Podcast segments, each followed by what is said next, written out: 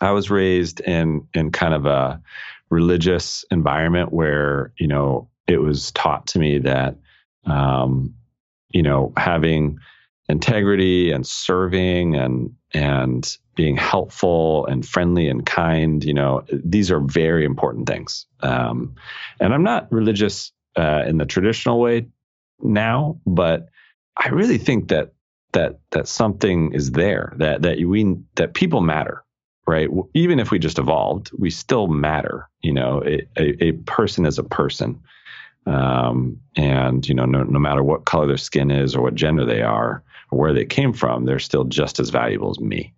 Um, and it, it it's just there's something to that.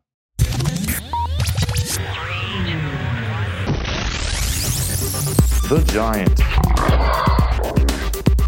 Thinkers podcast hey guys welcome to the show I'm Ram Castillo, and in this podcast, I'm bringing to you top experts from various industries worldwide to learn from their success and to help us become better designers, creatives, and giant thinkers. Hello, Giants. Ram here. Welcome to episode number 58. Our guest today is a father, a husband, and an inspiring entrepreneur widely known as the founder and CEO of Treehouse, which is an online technology school that offers beginner to advanced courses in web design, web development, mobile development, and game development. I absolutely love Treehouse because their courses are hands on in teaching people how to code for a career in the tech industry.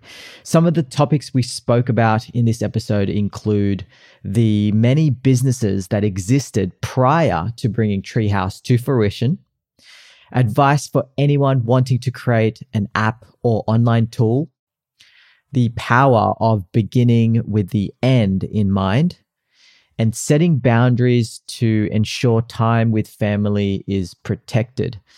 If you're someone who is interested in connecting the dots between your thoughts and creating a product around those thoughts, then this is absolutely for you. Now, before we dive in, just a gentle check in slash nudge. Many of you know how much I want you to succeed in anything that's fulfilling to you. And a big part of putting your best foot forward is, of course, finding mentors. Mentors act as a compass to help navigate all areas of our lives, whether that be professional development, mental, physical, emotional, spiritual, and personal. We can all cut the guesswork, see the blind spots, and succeed faster with a mentor. And not just one, mind you, but as many as you'd like. So if you're having trouble finding a mentor, make sure you grab a copy of my second book, How to Get a Mentor as a Designer, where I break down how in 12 steps. It's available in paperback, ebook, and audiobook formats. You can buy a copy for yourself or a loved one at gettingamentor.com. Again, that's gettingamentor.com com. Alrighty, let's begin. I present to you the highly accomplished, hardworking, and disciplined Ryan Carson. Ryan Carson, welcome to the Giant Thinkers podcast. I'm so excited to have you on the show. How are you going today, mate? I'm doing great. Thanks for having me on the show. I'm excited. Awesome. All right, we're going to dive straight into an icebreaker question. Yours is uh, I've read that you're a lover of movies. So, what's a movie you've enjoyed in the last three months that you'd recommend? Uh, I'd have to say, even though a lot of people hated it, I loved The Last Jedi.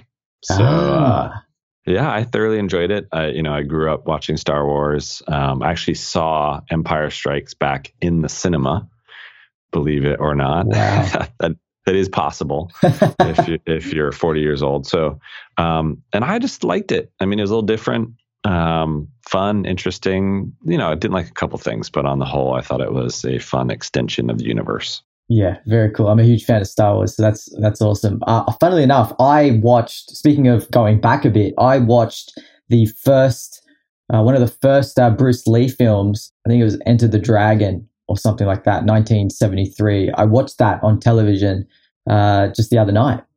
Amazing, Nice. amazing film. There you go. Goodness me. Very good. so, uh, Ryan, uh, where would you say your expertise lies? Um, well, I started off as a developer, um, a, a web developer, and then became an entrepreneur. And uh, I think my expertise lies in how to connect creative thoughts with creating a product around those thoughts. Um, I've been kind of learning that and practicing that since I started uh, my journey as an entrepreneur in 2004.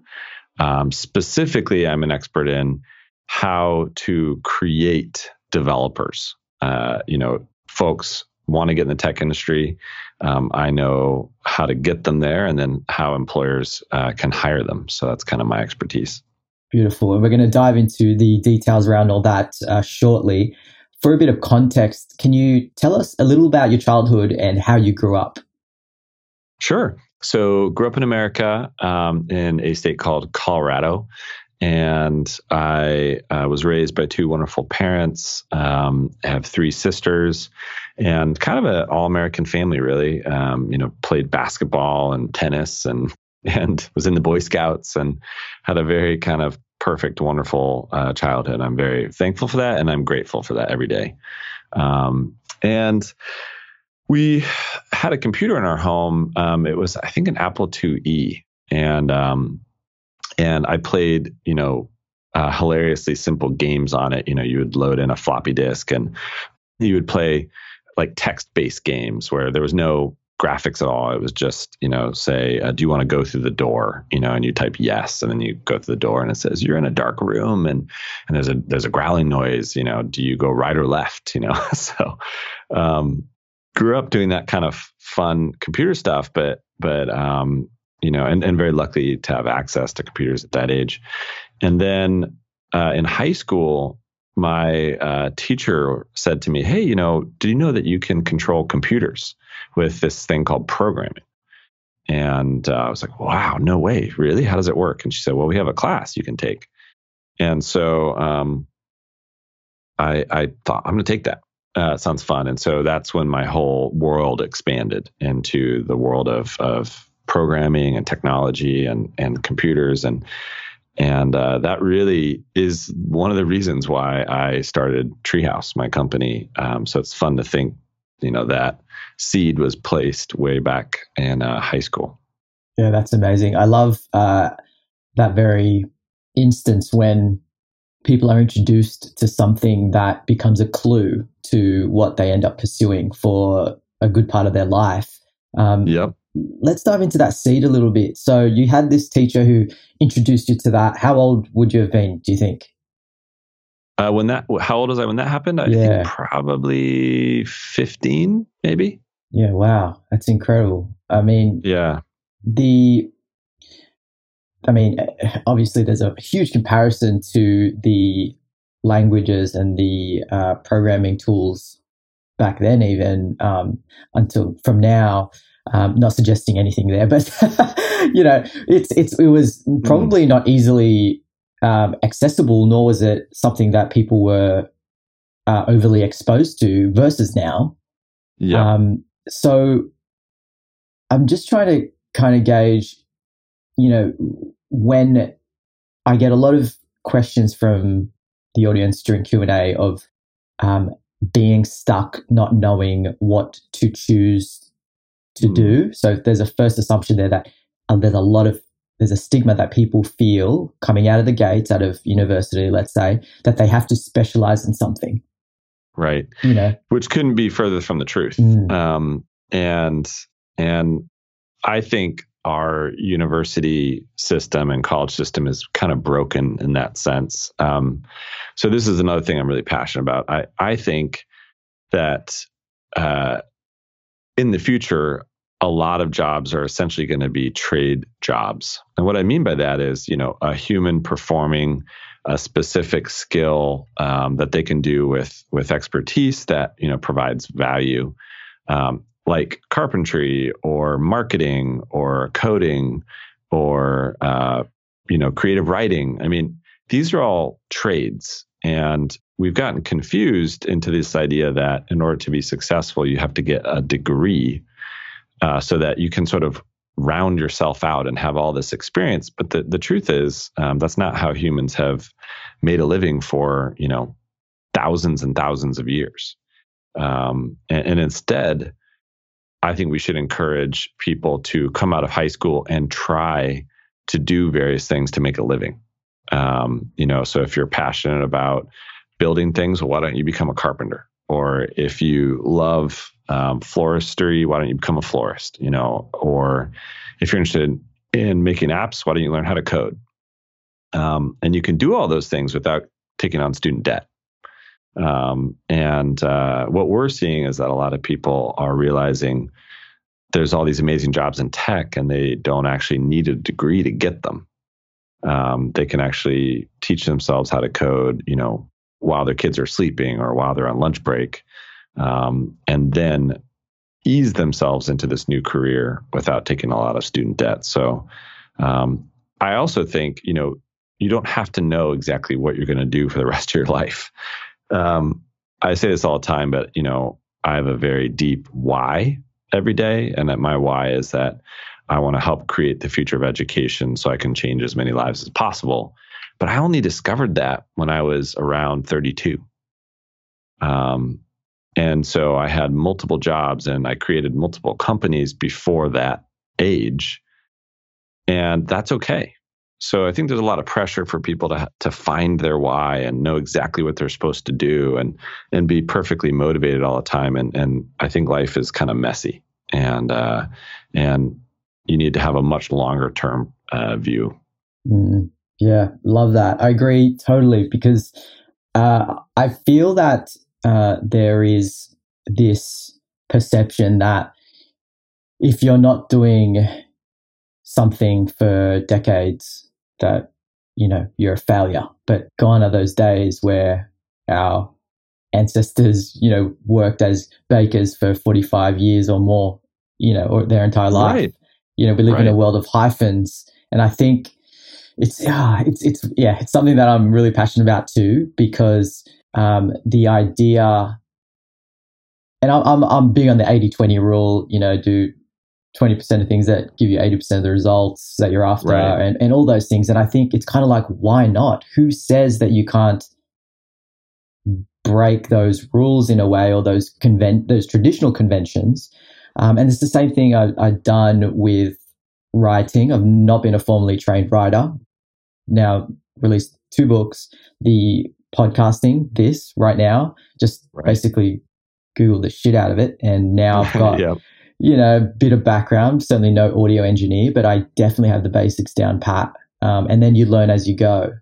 Um, Nice. and, and I think that's the beautiful thing about Treehouse as well, uh, which we'll dive into in a sec. Uh, before we do, I'd love to chat about three other products that you created. Yes, that's three, guys. Um, three other products uh, that you started before Treehouse, and those three products being DropSend, Amigo, and Carsonified Events, which Yeah. you sold a while back and are now um, acquired. Um, but for the listeners, can you describe what those three products are and how they came about? You bet. Uh, so the very first um, product I made was actually a precursor to DropSend. So I was a web developer at a um, at a web design company in London, actually. So I when I graduated from Colorado State University, um, I actually thought, you know, I want to go live somewhere else to test my worldview and see, you know, what happens when I move somewhere where nobody knows me and and uh, they have uh, somewhat of a different belief system. So moved to to England and got a job as a web developer and um, and worked and worked and worked as a web developer. Did that for about four years, um, and we had this problem where we couldn't send large files. You know, so this was 2000 to 2004, and you could only email files that were two megs, and um, it was just frustrating. You know, we had these large PDFs or large uh, Photoshop files we had to, to to get somewhere, and we couldn't. So I thought, you know, I bet I could build a web app that would solve that problem. And um, at the time, um, 37 Signals, which is now called Basecamp, had come out and launched their product and basically promoted this idea of, you know, software as a service, pay monthly. Um, and it was a newer concept. I mean, yes, Salesforce existed, but it was they were really the ones that popularized this idea that hey, anybody can uh, learn how to code and anybody can build a web app and start charging money for it. Um, you know, do it in your in your free time on the side. And then uh, and so I thought, you know, I'm going to build a a solution to that. So I had learned PHP, uh, which is a programming language, and um, and I kind of hacked together this solution. And after a while, I thought, you know what? I bet I could sell this as a as a monthly uh, recurring revenue product, um, and I'm just going to see if I can do it. And part of it was just you know this kind of naive optimism um, I have and had. So I looked at my boss and thought I could do what he does. You know, it doesn't look that hard, and uh, and thought you know I'm just going to try it. So quit my job as a developer and launched the product, and it was called Flight Deck. And um, and I would also just got married at that point, so got married to a wonderful British woman. Decided to stay in England and uh, started my first company. Um, and it was me in, in a in my bedroom. I mean, it was not you know some Silicon Valley you know funded thing. Um, and I priced it totally wrong. Uh, I priced it way too high. I think it was around five hundred dollars a month, Oh, and wow. so, w- w- which means really you kind of need a sales force or at least proper marketing. Um, I just thought, you know, I would put, you know, uh, the landing page up and people would start converting.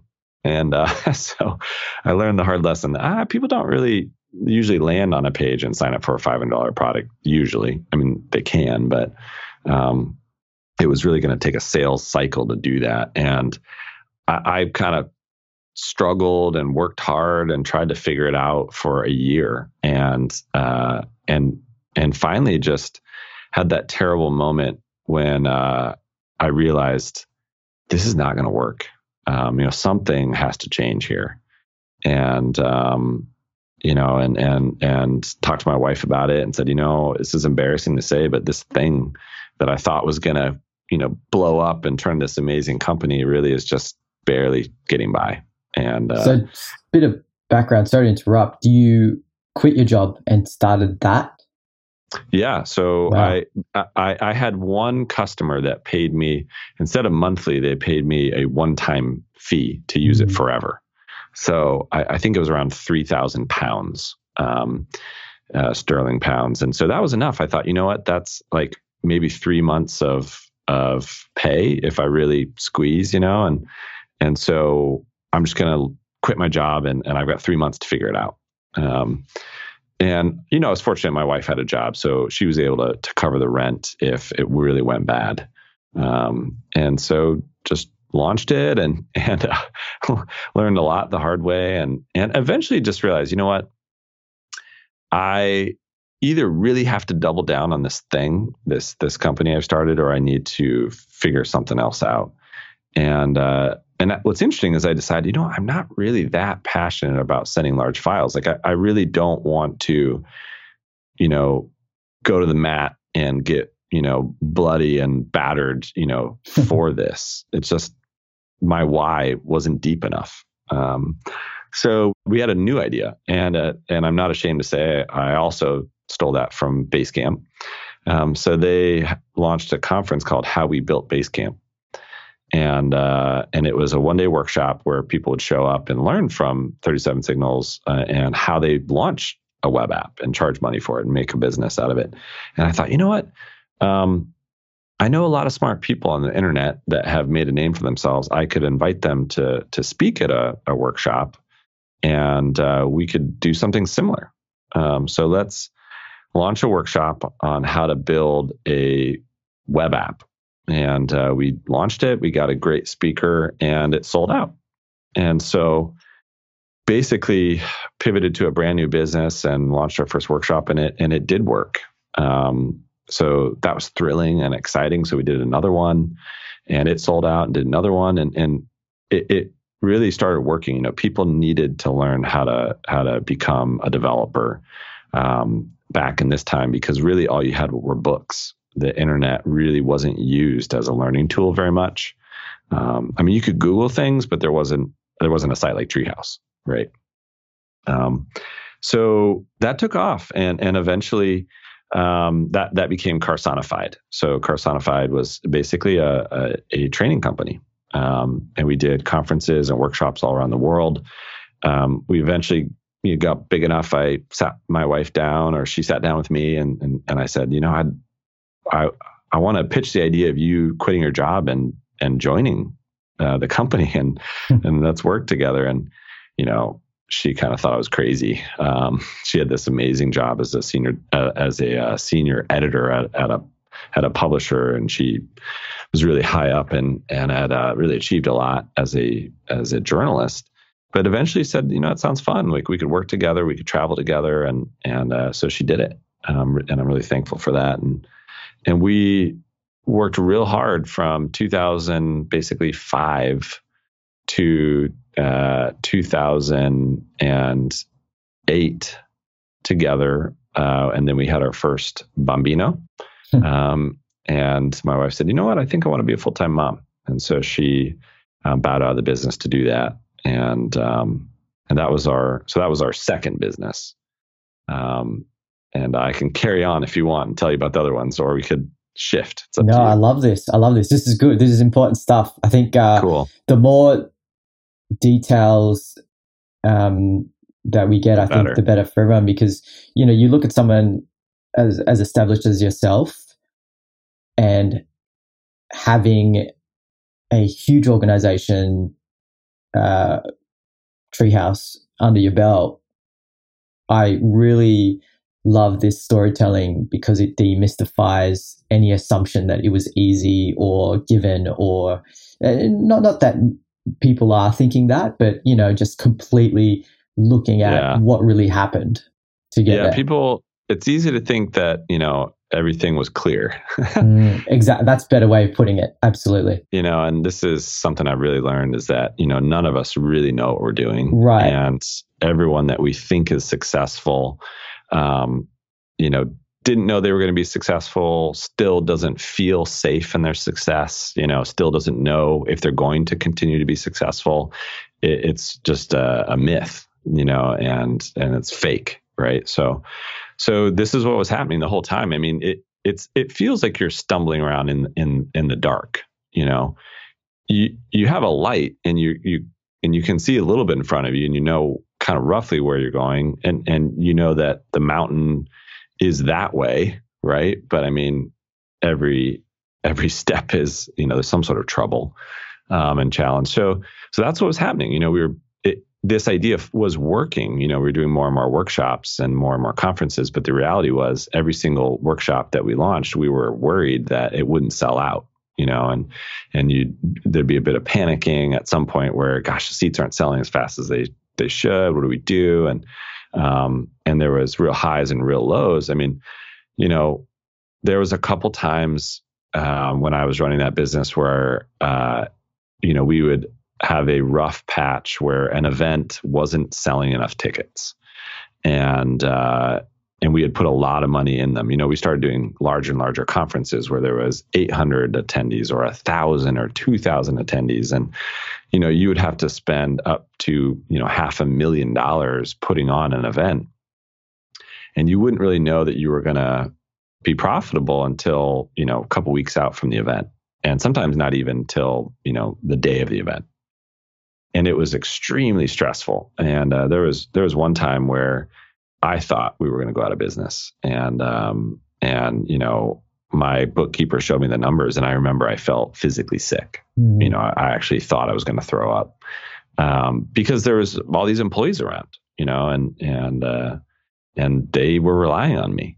And uh, so that was scary. You know i had to go home and tell jill hey we can't buy christmas presents this year. Like we are literally we might go out of business That's a fear I have too. If I was to start a business of that degree, how Yeah. how did you navigate through that?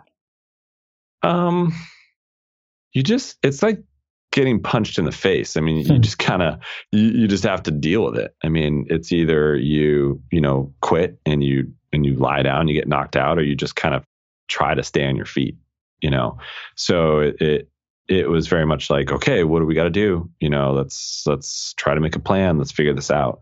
And uh, and you know sometimes things don't work and um, you know sometimes we had to let people go because we couldn't you know afford to keep the same amount of people and sometimes we had to change things but in the end you know the business grew and it and it um, it helped connect me to to really great folks and build out my network and we were eventually able to sell the business um, and and that was great you know so it's just not a straight path you know and um, and I have to keep reminding myself that that uh, you know no matter what I'm doing, it's I need to have a long term perspective because day to day I'm gonna have losses.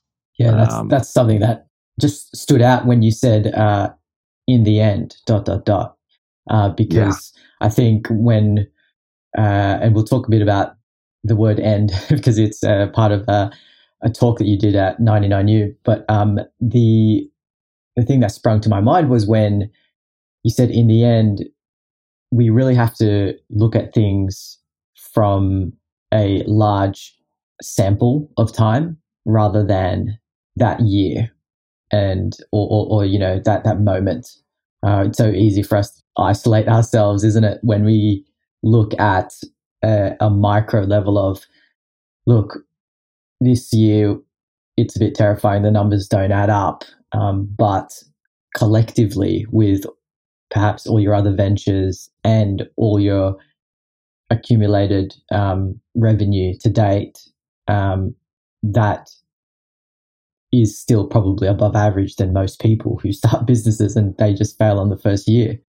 Yeah. Well, and it's it's uh, this idea of you know this is my fourth or fifth business, however you look at it. I mean, and and uh, I think you just have to have this really long term perspective. You know that hey, I'm going to do something that matters eventually, right? um, and I'm not going to stop until I do that. Um, and it's really frustrating when things go bad and when you make mistakes and and things don't work out. And I felt all of that. You know, uh, there's been hundreds, if not thousands, of times that I wanted to quit, um, or felt like I was in over my head, or or felt you know unqualified. You know, and and I think ultimately there's something inside me that that uh, drives me to somehow make the world a little better than when I was born and to help a meaningful number of people. Where do you think Um, you got that quality from? Um, I think it's comes somewhat from how I was raised. Um, I was raised in in kind of a religious environment where you know it was taught to me that um, you know having integrity and serving and and being helpful and friendly and kind you know these are very important things. Um, and i'm not religious uh, in the traditional way now but i really think that that that something is there that that we that people matter right? Even if we just evolved we still matter you know a, a, a person is a person.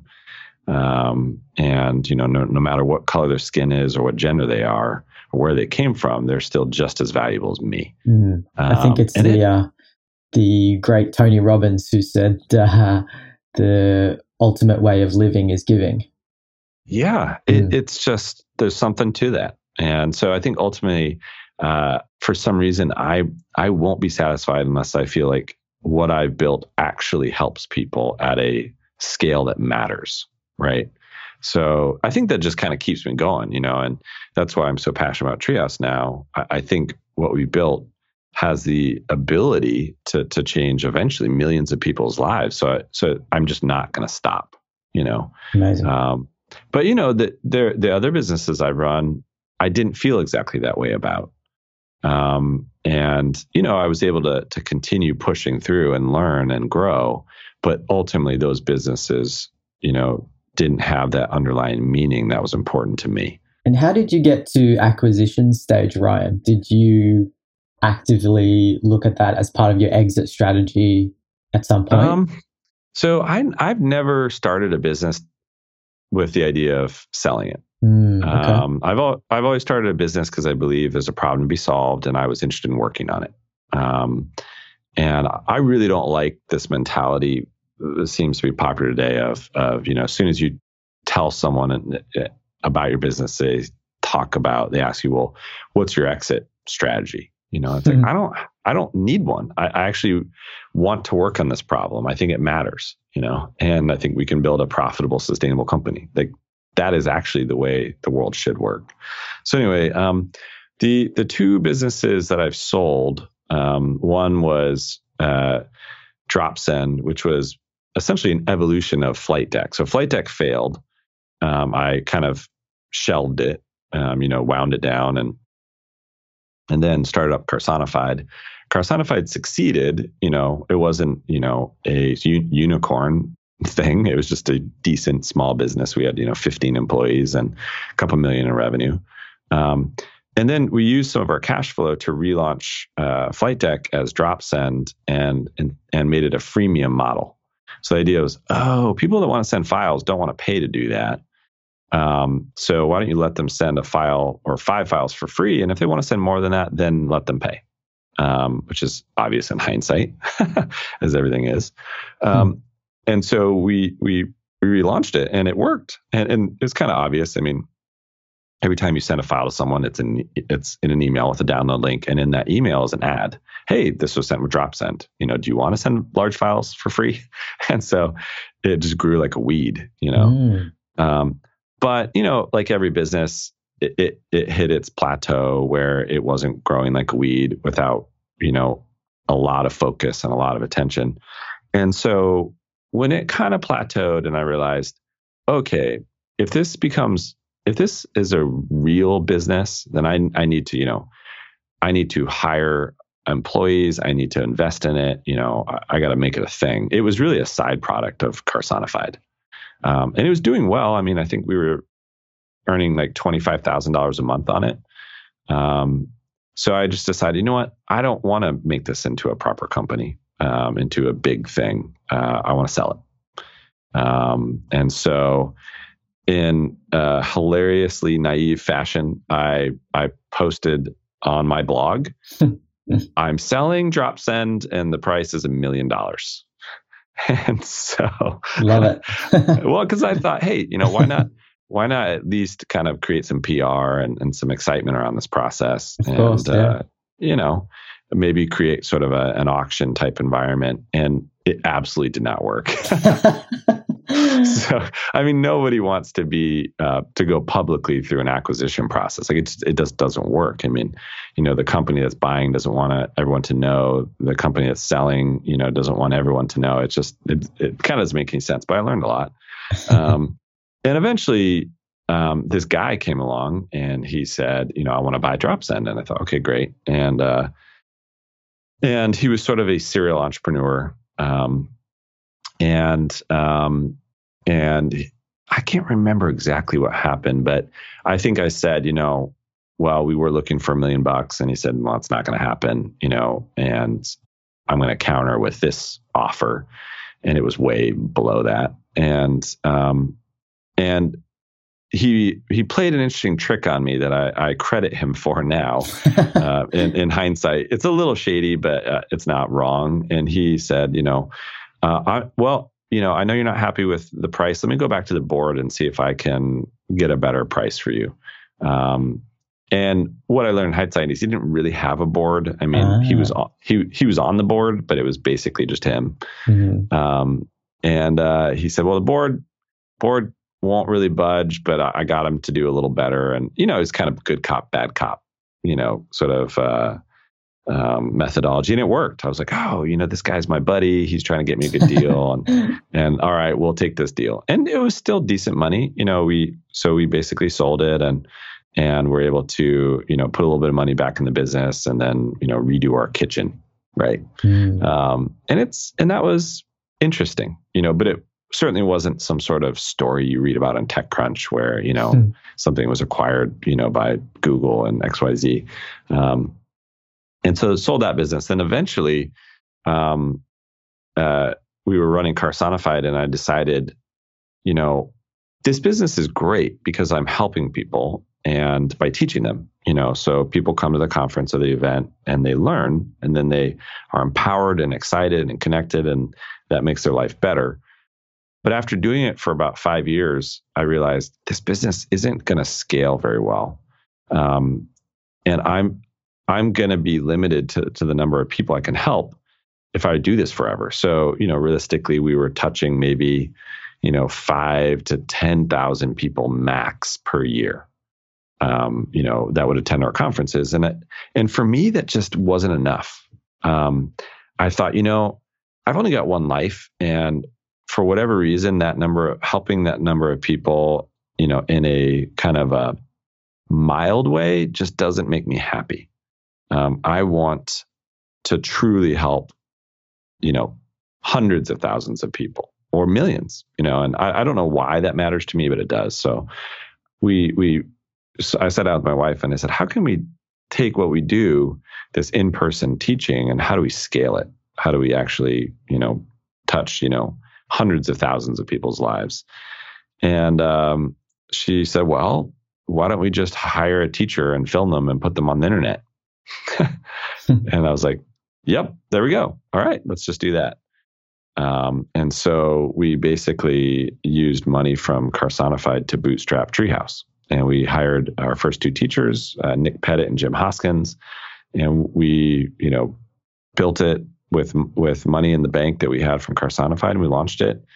And uh, and because we had done, you know, five years of work building a community in the web design and web development space, um, we we launched the product into that community, and because of that five years of hard work, it was an overnight success.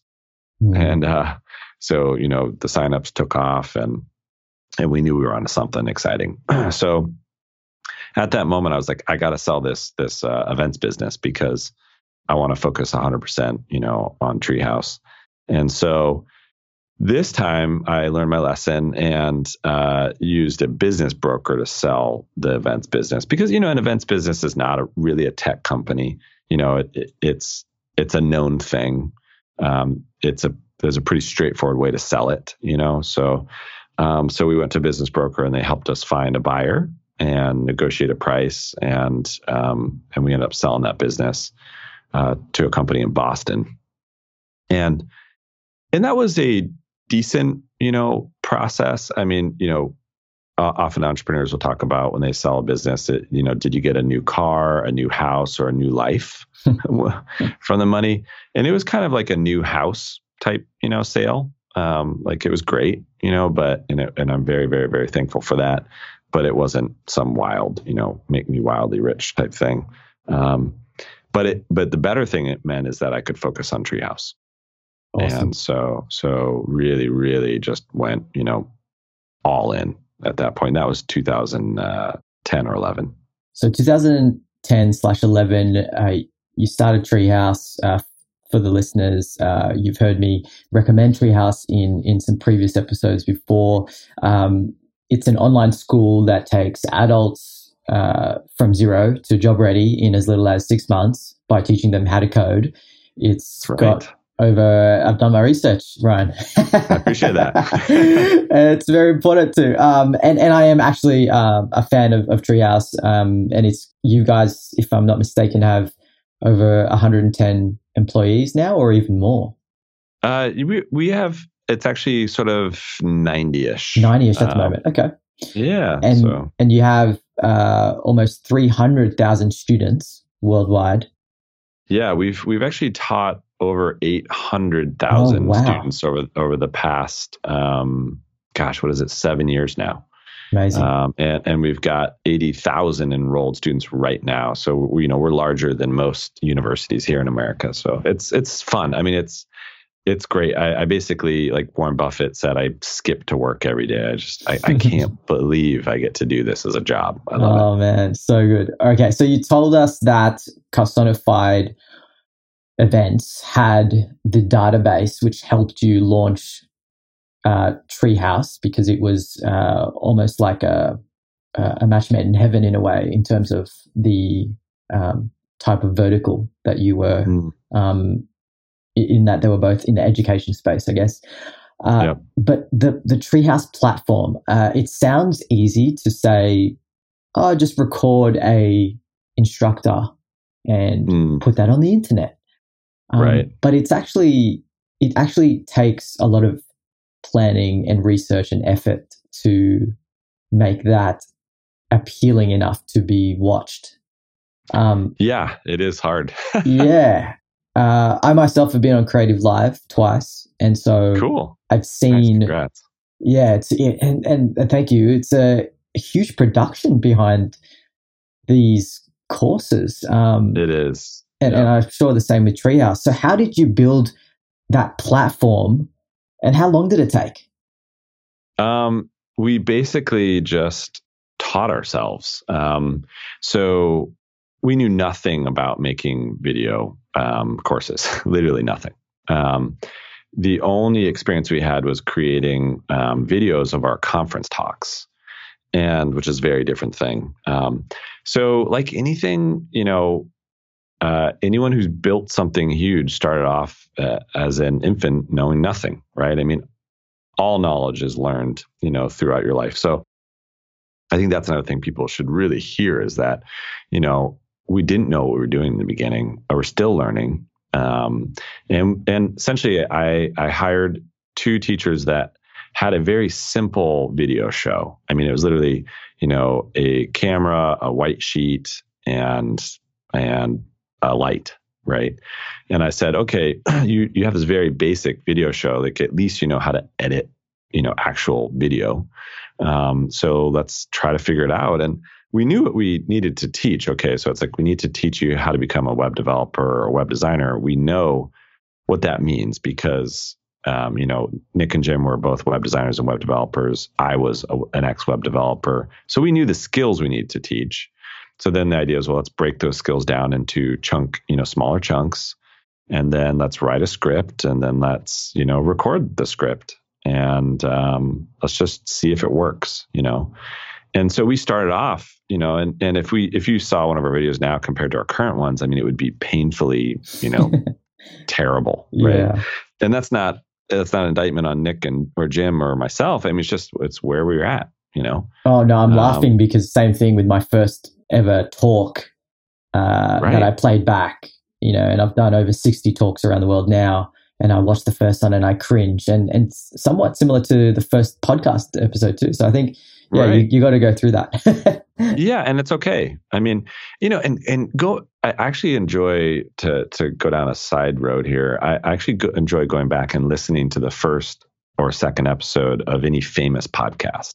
Mm. So if you, I'm not a fan uh, of um, of Joe Rogan per se. I mean, but he's very popular. Um, and if you go back on his first podcast, it's hilarious. I mean, it's so uh, it's just so not professional. Or and and and uh, anyway, fast forward now, and he's he's big deal, and or you mm. know Tim Ferriss or Tony Robbins or anyone really, just go way back in time and look what they did first, and it's laughable. Um, and that shows okay if you have a long term perspective and are willing to do the work, you eventually can build something great. Um, so now, I mean, Treehouse is, I believe, the best online school in the world, and I say that because we've been working our tails off for seven years, right? Um, but seven years is actually hilariously short when you think about it. I mean, you know, uh, we're not even 10 years old as a company, right? And, you know, I intend to do Treehouse for a long, long time. So I'm really excited about where we could be in 20 years, you know. That's amazing. Uh, so, so yeah. Ryan, uh, what crucial advice would you give for developers, designers, or anyone really looking to create an app or some type of cloud based software or online tool? Um, I would say you can learn how to build it yourself is my first tip. Um, you really don't need, you know, to to hire a, a developer or you know partner with a technical person. So many people um, that are students, you know, have an idea, they learn how to code, and they build it. Um, and and sometimes it's just the simple first version that gets you just enough money to hire that developer. Um, but but that's fine. So that's the first thing. Um, the second thing is you don't need to be a math whiz or or love science or or equations or physics to code. It's much more like uh, creative writing. So if you're a creative person and you can write, you know, then then you might like coding. Mm, love it. Okay, let's dive into the getting quite renowned now. This 99U conference talk you delivered uh, Mm. a little over a year ago, titled "Begin with the End in Mind." I absolutely love the practicality of that talk uh, for two reasons. Um, there are two things that resonated with me. One was that you had the audience envision going to their own funeral, uh, imagining that point uh, Mm, when they are dead, basically.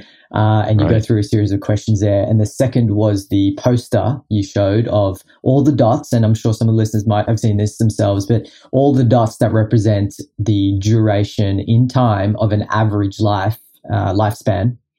And uh, you break down, down the categories of that, which is cool.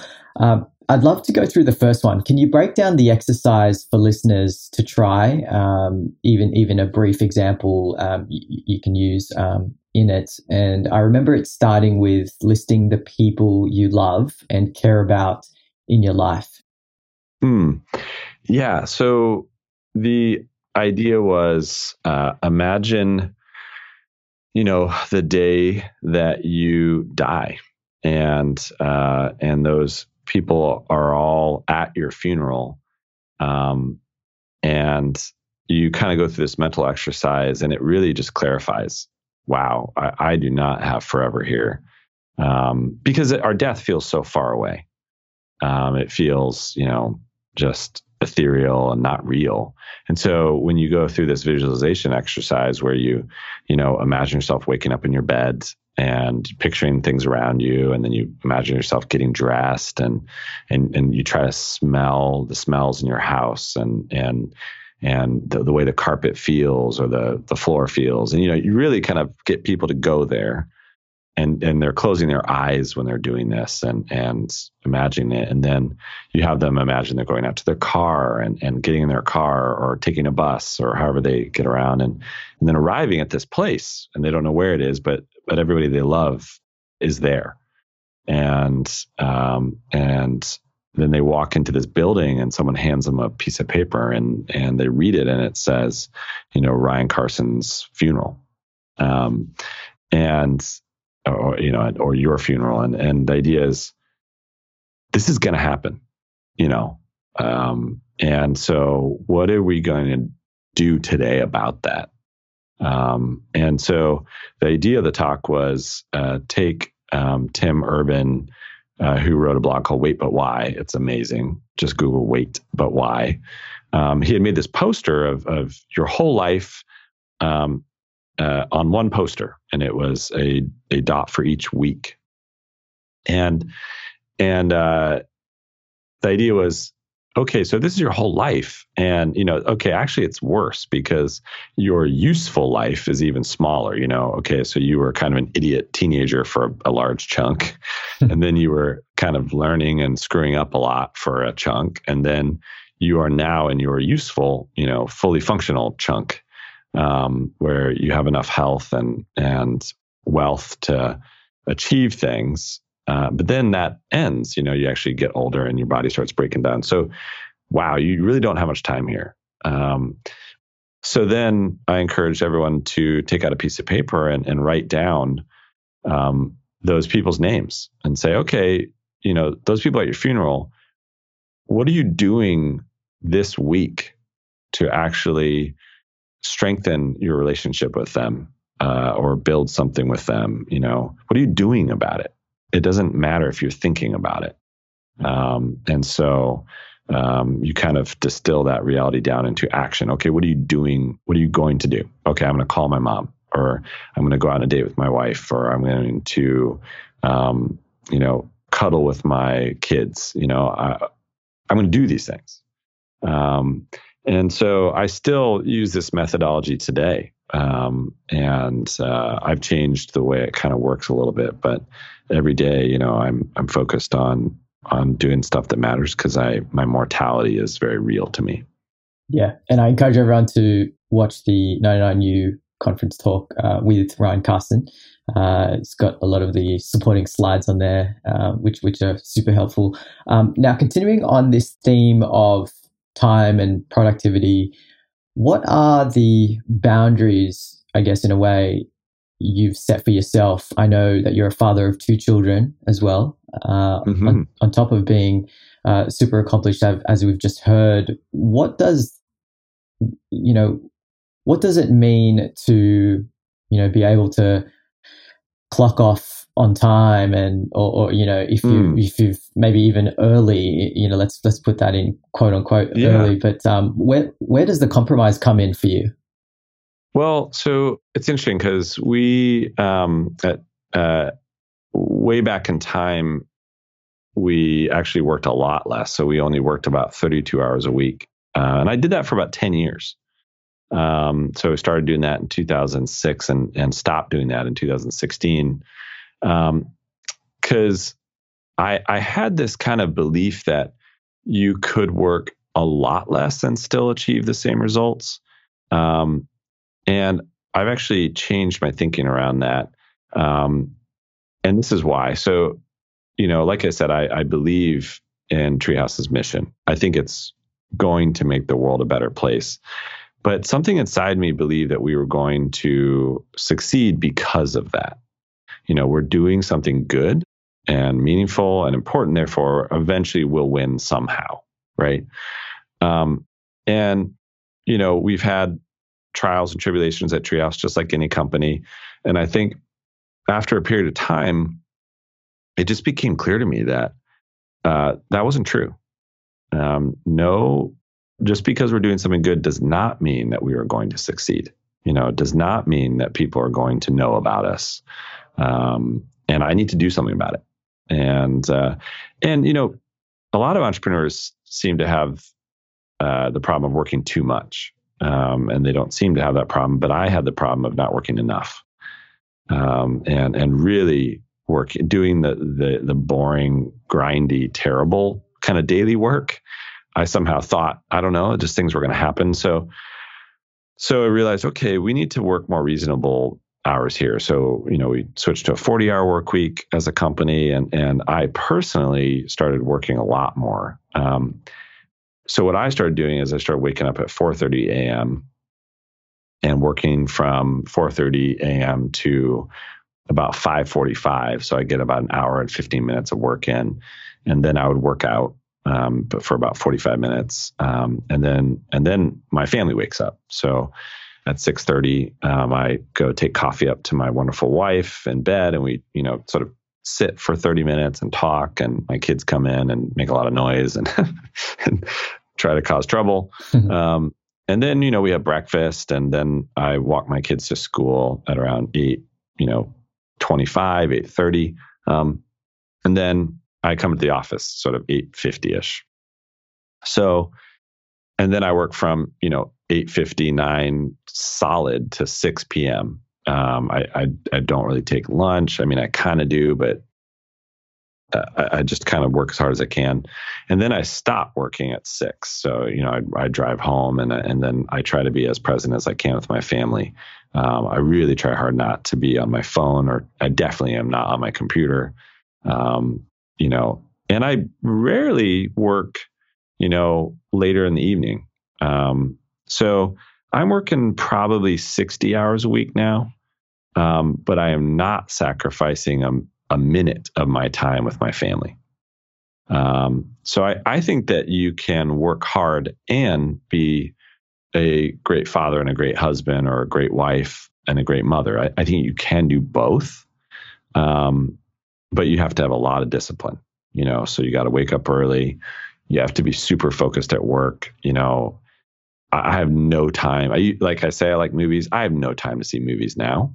Um, I mean, you know, The Last Jedi was the first movie I've seen in the theater in a long time.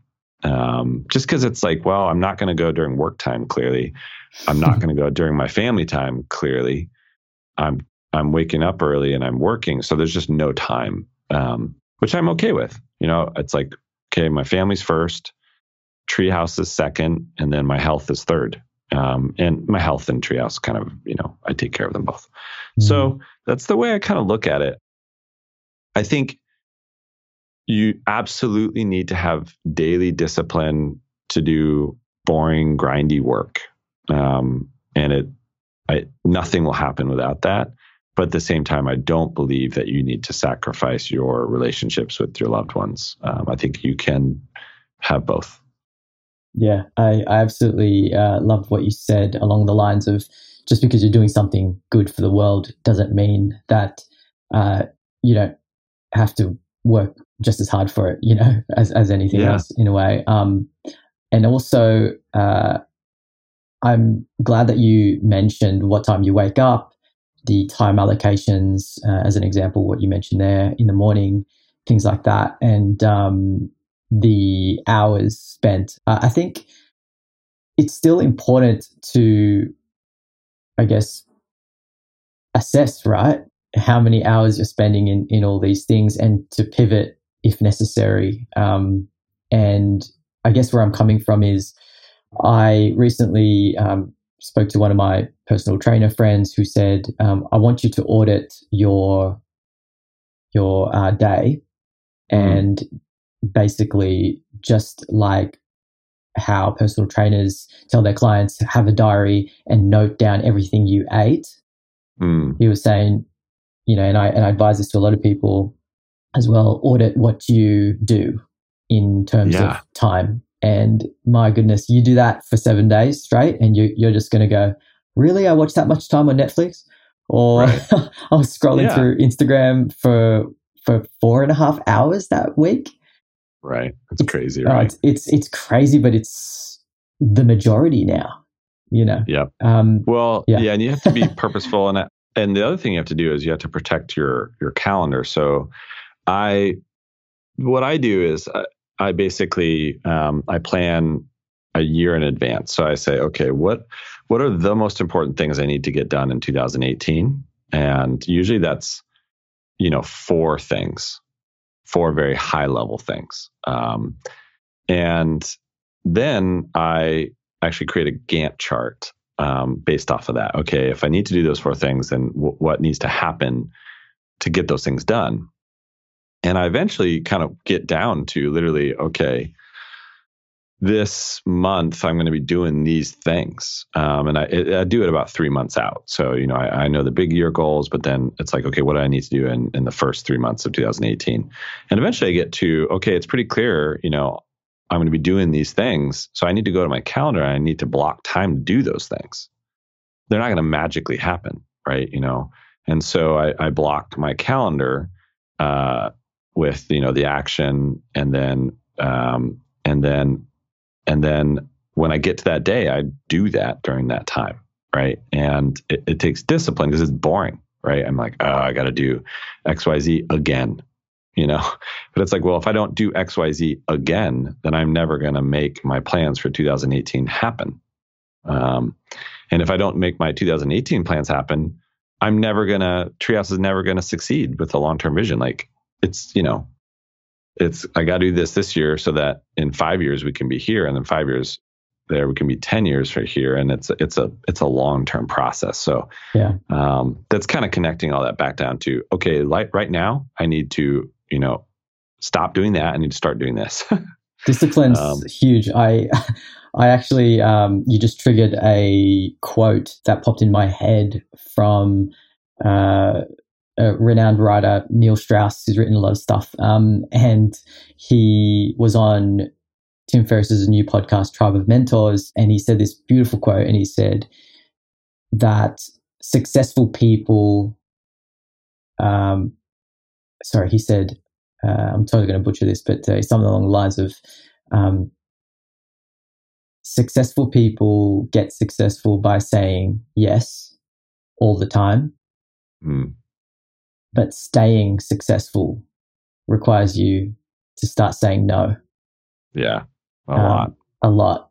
And um, yeah, so it, uh, it's it's um, it's im- it's Yep. important that you you know you, you're tying in the calendar thing. Um, speaking of calendar, is there a to do list app that you recommend?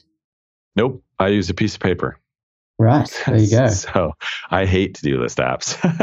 um, and the reason why it's funny, I mean, I'm super digital, right? And and very technical. Um, but there I didn't like the idea that um, you know, tasks never really go away if they're digital. Um, they recur and they reappear and they it's just I don't know.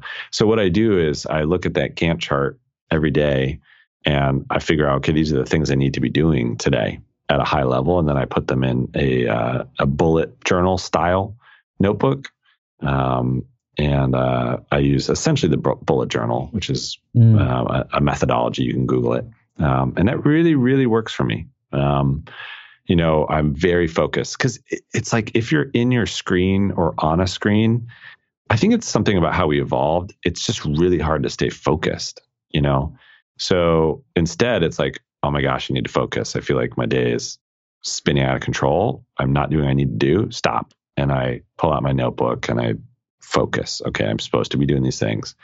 Okay, get back to work, you know. Um, and then when I'm done, I, I X them out and it's the best thing ever. So um, it really works well. At Treehouse, we use Asana for kind of company to dos, and that works great. It's a pretty cool tool. Um, but but uh, personally, I just love good old fashioned moleskin and and bullet journal.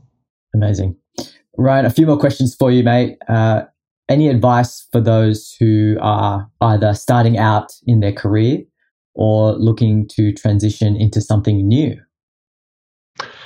Um, I would say um, try to think about the worst thing that can happen, and if it's if it's not that bad, if you know if you're not going to risk your loved ones' lives or their safety, then maybe you can do it. Um, and and just dip your toe in the water and, and see how it goes. Beautiful. A question I ask all my guests if you could travel back in time for 30 seconds and speak to junior Ryan Carson, perhaps the youngster finishing high school, what would you tell him? Boy, I would say um, don't be afraid to try new things, but learn from people who have already done them. so you don't have to repeat their mistakes. Totally agree. Totally agree. Um, huge fan of getting mentors. Um, as, as many listeners know, uh, wrote my second book about it, how to get a mentor. So Yeah. uh, makes such a difference. And that specific piece of advice is uh, as a CEO, I, I I have a CEO coach now, and it's been tremendously helpful. It's been transformative, you know, just because they help you spot your weaknesses and and address them. They help you spot your strengths and strengthen them, and and it's been transformative. I, I just should have done that sooner, um, but you know, say la vie. Hmm. Who has been an impactful giant thinker in your life? That person who has inspired you to think bigger and dig deeper in helping you reach your full potential. Uh, I would say it's my mom and my dad. so Awesome. you know they they're not perfect but um without them and and them investing so much of their you know effort and time and and money and love in me i just it would i would be a lot harder to achieve what i've achieved so i'm very thankful for my parents Yeah, and look, side note here, you know, no one's perfect for one, and secondly, uh, I think as we grow older, uh, I'm turning 30, 32 next year, um, and you know, if that day comes that you know I have a family of my own, I think I'll be even more empathetic to uh, the struggles and sacrifices that they made. So I uh, appreciate you Yeah. bringing them up. you don't you don't know until it's funny like i totally didn't appreciate my parents like kids i feel Yeah. so bad about that There you go. So Ryan, uh, this will be released in uh, 2018 at the beginning of, of uh, 2018. So what is next for you and everything you're involved in for 2018 and beyond? So we have a very clear two year vision that we've laid out. And so at Treehouse, and I'm going to be focusing like a laser on that. Um, and you know that that basically is involved in you know serving our students and making the business you know really really strong and and achieving our mission. So going to be laser focused on that. Um, I'm also going to be working hard on uh, a show that I'm working on. Uh, it's called Educate Yourself. Uh, so we're we're um, it's kind of neat. We're we're focusing the show very heavily on the idea of ordinary people who have done extraordinary things without a college degree. Mm. So uh, if you're listening to this, um, Google Educate Yourself and and please check it out. It's going to be a lot of fun. So those are a couple of things that we focus on. Uh, I'm going to try to run at least three three more Spartan races. Um, so getting those scheduled, and I'm just trying to stay disciplined with my training and my eating habits. Um, if I think if I could, I would just eat sugar all day. so I have to really focus to not do that. So um, those are a couple things. I just want to be a good dad. I want to be patient with my kids. You know, I I want to be um, spend a lot of quality time with my wife. Um, so those are high level things. Fantastic, Ryan. Thank you, mate, so much uh, for your time. Uh, you're someone I deeply respect and admire, and I wish you, your family, and Treehouse continual success. Thank you so much. It's been a lot of fun. Appreciate it. Thank you once again for choosing to hang out with me on the podcast. Feel free to reach out to Ryan if anything in particular resonated with you. I'm sure he would really appreciate that. And he's very responsive on Instagram. So make sure you say good day to him via his handle at Ryan Carson. A few quick things before you unplug. Firstly, if I may invite you, please leave a review of this podcast on iTunes. That's if you haven't done so already. I know it may seem time consuming, but that one minute of leaving one short review does go a long way in keeping the show going. The stronger the reviews, the more I can continue to connect with quality guests for everyone to learn from. So head to giantthinkers.com slash podcast review, or you can head to the blog post of this episode and I'll put the URL there. Secondly, a little teaser for our next guest. He is the founder and CEO of Win Without Pitching, which is the sales, training, and coaching organization for creative professionals. He is the author of the Win Without Pitching Manifesto and the brand new book titled Pricing Creativity A Guide to Profit Beyond the Billable Hour. This man has taught me and many thousands of creative people and businesses around the world on how to build a lucrative client base without having to pitch ideas for free. I'm excited for you to all hear this, so stay tuned. It'll be out very soon. For any questions regarding the podcast or anything at all, the best way to reach me is via Snapchat or Instagram. Send me a message. My handle is the giant thinker. Lastly, I'll leave you with a quote that I loved from Ryan, who said, You absolutely need to have daily discipline to do grinding work. Nothing will happen without that but at the same time, you don't need to sacrifice your relationships with your loved ones. You can have both.